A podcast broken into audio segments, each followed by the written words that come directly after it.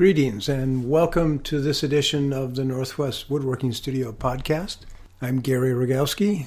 Today's podcast is on the nature of workmanship. Here we have this craft, this way of being in the world, this series of exercises through which we can make these objects.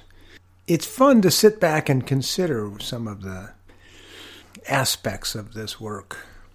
When I first began, of course, I was completely, if not mindless, numb to the possibilities. There are so many. This is one of the paradoxes of learning a craft. Perhaps a paradox in any field. Perhaps it's a paradox of education then. When you start out, you don't know anything, and there's plenty to learn, and you have high standards, and that sort of gets in the way because you know what you want your work to look like, but you don't know yet how to get there. So that creates some issues. You know, you work at it a few years, and you start to get pretty good at it. It's, coming quicker, faster. You get some idea of what's going on, and then you get this, I don't know if it's an idea in your head or just this sense, of arrogance, I guess. That's because you start walking around going, yeah, I know some stuff. Yeah, I've been doing this 5 years. I know some stuff. And that's really pretty sad because in another few years, you'll realize what an idiot you were. I tell a story about one of my mastery students, Rich, who was running a big crew. And he lays hardwood floors and was running a big crew for a while. And he said, you get these guys coming in, and after a few years, they'd be, pulling up their pants, hiking up their belt, and going, yeah, I know this stuff. Yeah, they really didn't. But they had to go around bragging like they did, I guess, to just sort of cover their own ignorance and, lack of confidence. And I was certainly the same way. And I thought I knew everything, and I really didn't. Time teaches us folks involved in these crafts. And, after a few more years, you realize, oh, I don't know that much stuff. I do know some things. But then you realize, with a certain amount of humility now, that there is a great deal more to be learned, and that's a wonderful thing to discover. You think that you want to get to the point where you can hike up your pants and go, yeah, I know all this stuff, but really what's better is to get to that point where you say, oh, right, I don't know that much stuff. This is what I know, and it's small compared to what I now know is out there. You walk through this door into this world of craft or whatever you're doing, you're creating art, you're learning to write or dance or sing or whatever it is. It's only after you can take a few steps, have a few years under your belt, that you start to recognize how large it is, how large that world is, how much there is to know. This is one of the great things about being alive and being curious, is learning, wanting to learn, to plumb the depths of some idea, subject matter, I don't know. I keep going back to this way of being because it's a choice. If you decide to be a dancer, let's say, it's a choice of being in the world. If you decide to be a singer, it's a choice. And everything that you do works towards that end. You're protecting your throat, you're learning to breathe properly, you're all of the things, and I'm no singer. But all of those things start to add up to that end, and everything's working towards that end. And the same thing is true for craft, is learning to understand the tools and understand oneself, how to get those two working together towards a common goal. The nature of workmanship. Interesting stuff. At first we're ignorant, then we are overconfident, and then comes humility. And with that humility, it allows you to be curious again. And that curiosity can take us for many years. And that's the great thing. That is the great thing. I'm at it now many decades into this work, and there's still so much to play around with, so much to learn, so many things to try out, and I haven't grown tired of it a bit. That's the gift. Now, workmanship itself can take, well, there's decisions that need to be made. Okay, so you're building a piece, and you need to decide the purpose of the piece, what its function is, but then you need to decide upon its intent, its intention. Coming up this Friday, May 17th, we're going to have a chat, a design open house on this very topic, intention. So, yes, it's a chair, but how do you want to feel when you sit in this chair? And we're not just talking about comfort. Do you want to feel like a king or a queen, or do you want to feel like a schmo? That's the chair you get in those cheap motels. There's a way that you can build something and create something that will inform the experience. That's intention. What is your intent in building the piece? What are you trying to do? How well do you want to build this piece? Is it being done for money? Or is it being done for pleasure? Is it hobby? That informs the piece on many, many levels, because your work changes depending on what you know, what your tooling is, and how fast you need to get it done. So when I started, all I knew was I could cut dados on my radial arm saw. Oh, I was good at cutting dados. So all my pieces were built with dado, which is a pretty crappy joint, unless you're strengthening it somehow. What do you know how to do? And what is your tooling? So that goes hand in hand with your knowledge. You may know how to hand chop a mortise, but you're stuck on a desert island with only a hollow chisel mortiser or some odd thing like that. So what sort of tooling do you have available to you? What can you use in order to get the job done? And that will limit you. If you can develop your own tools, if you learn hand skills, these can open up possibilities for you. My own approach is to have as many tools at my disposal, from hand tools to power tools and routers, that I can choose which one is best for the job, both for accuracy and speed and longevity. What's going to give me the best results? And, well, usually it's a commission piece, so in the short amount of time. If I'm building for myself, I don't care. I'm going to do it so it's right. And that may take a little bit longer, but I'm worth it.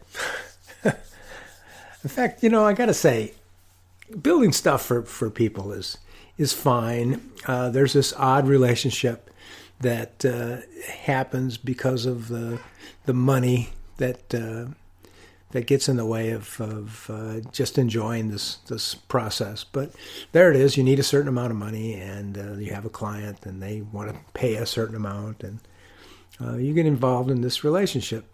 I wish we had developed as a culture in a way that would allow our craftspeople, the people who made things, to be able to just do their work.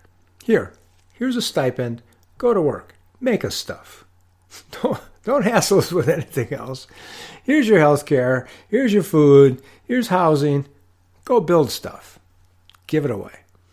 We will provide for you. Give it away. Whatever it takes to build, build it. Get better at it.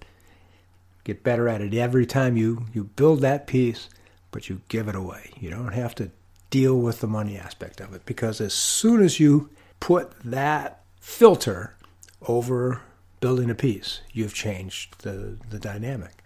It's like the watched experiment, yes? Changing things with the observer.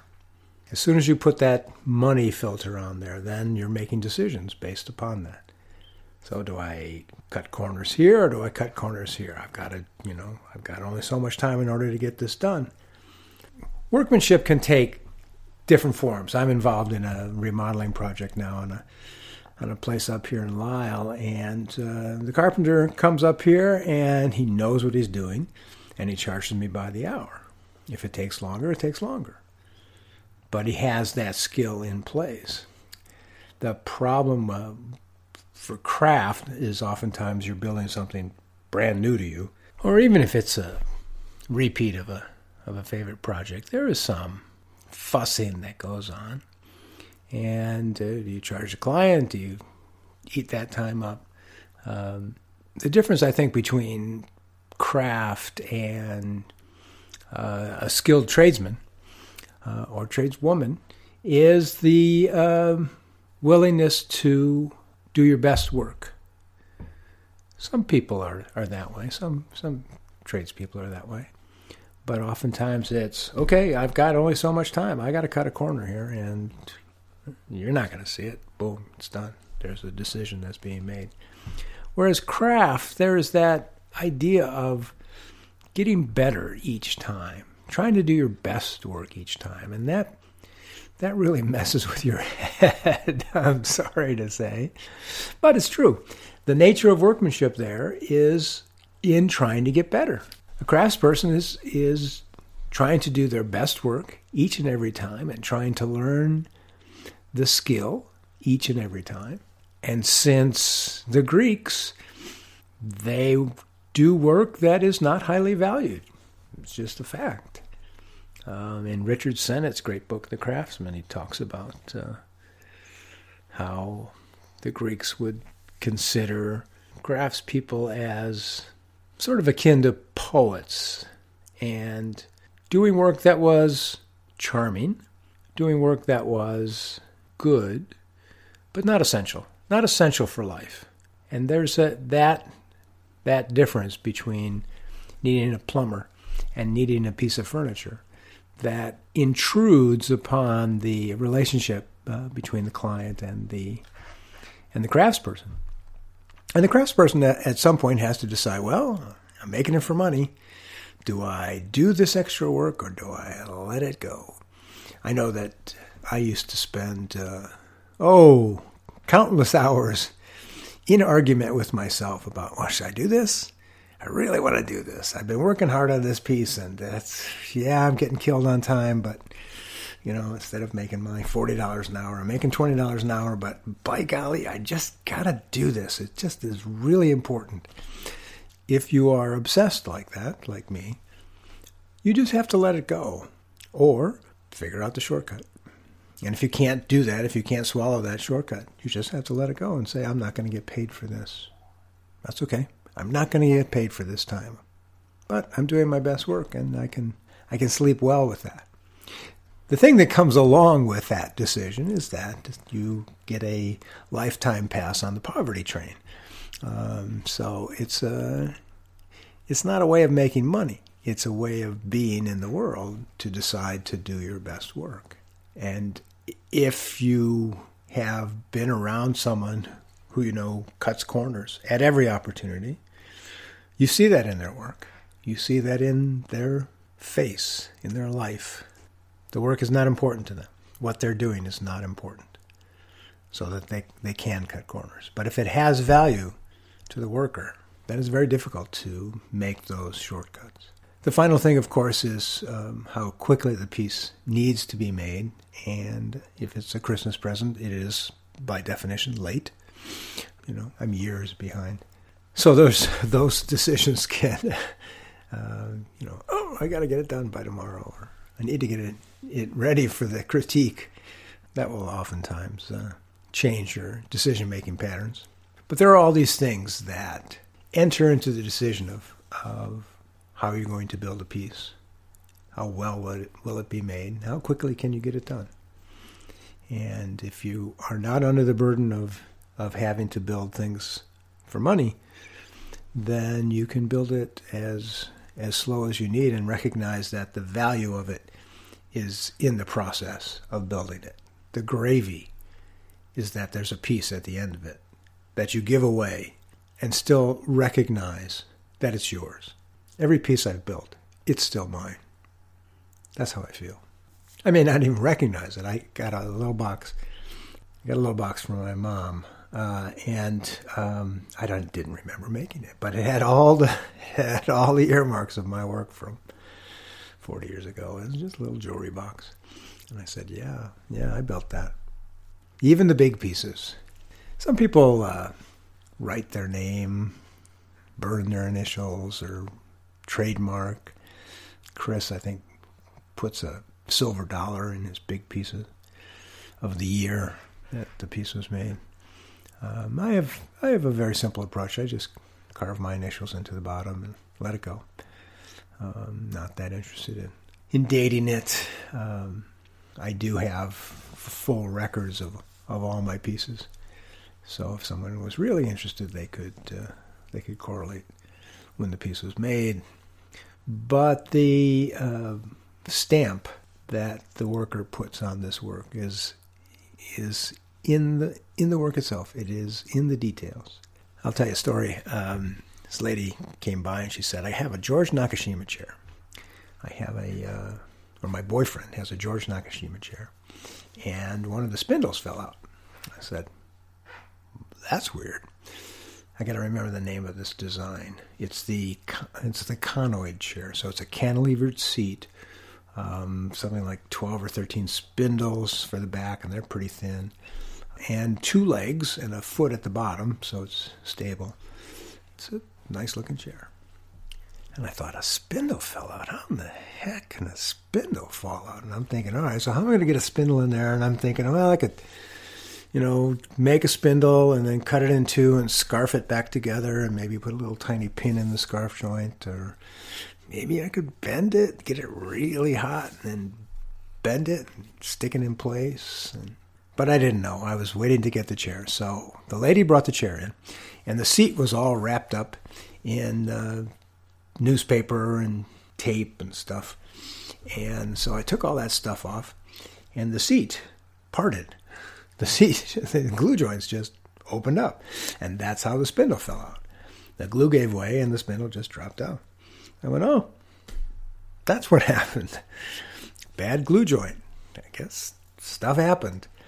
But I looked at the chair because there was a mark on it. I don't remember right now whether I don't believe George's name was on it, but there was a number on it or something like that. So, I'm looking to see, how do I know this is a Nakashima chair? I mean, obviously it's the design of one of his chairs, but how do I know it's this master's chair? And I started looking at the details.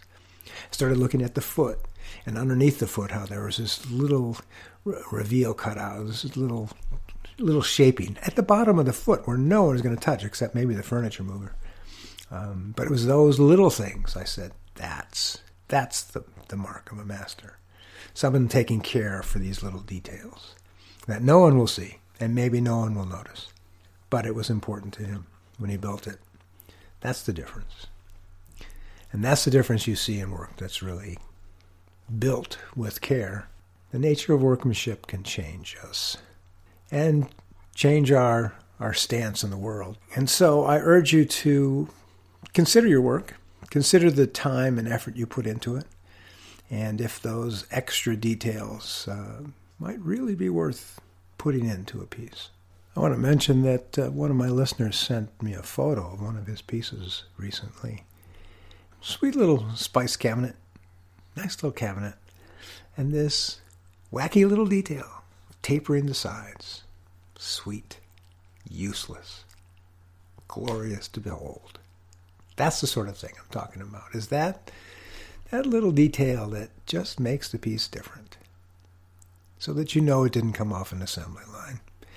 It came off the hands of someone who cared about it. And that's what you need to imbue your work with.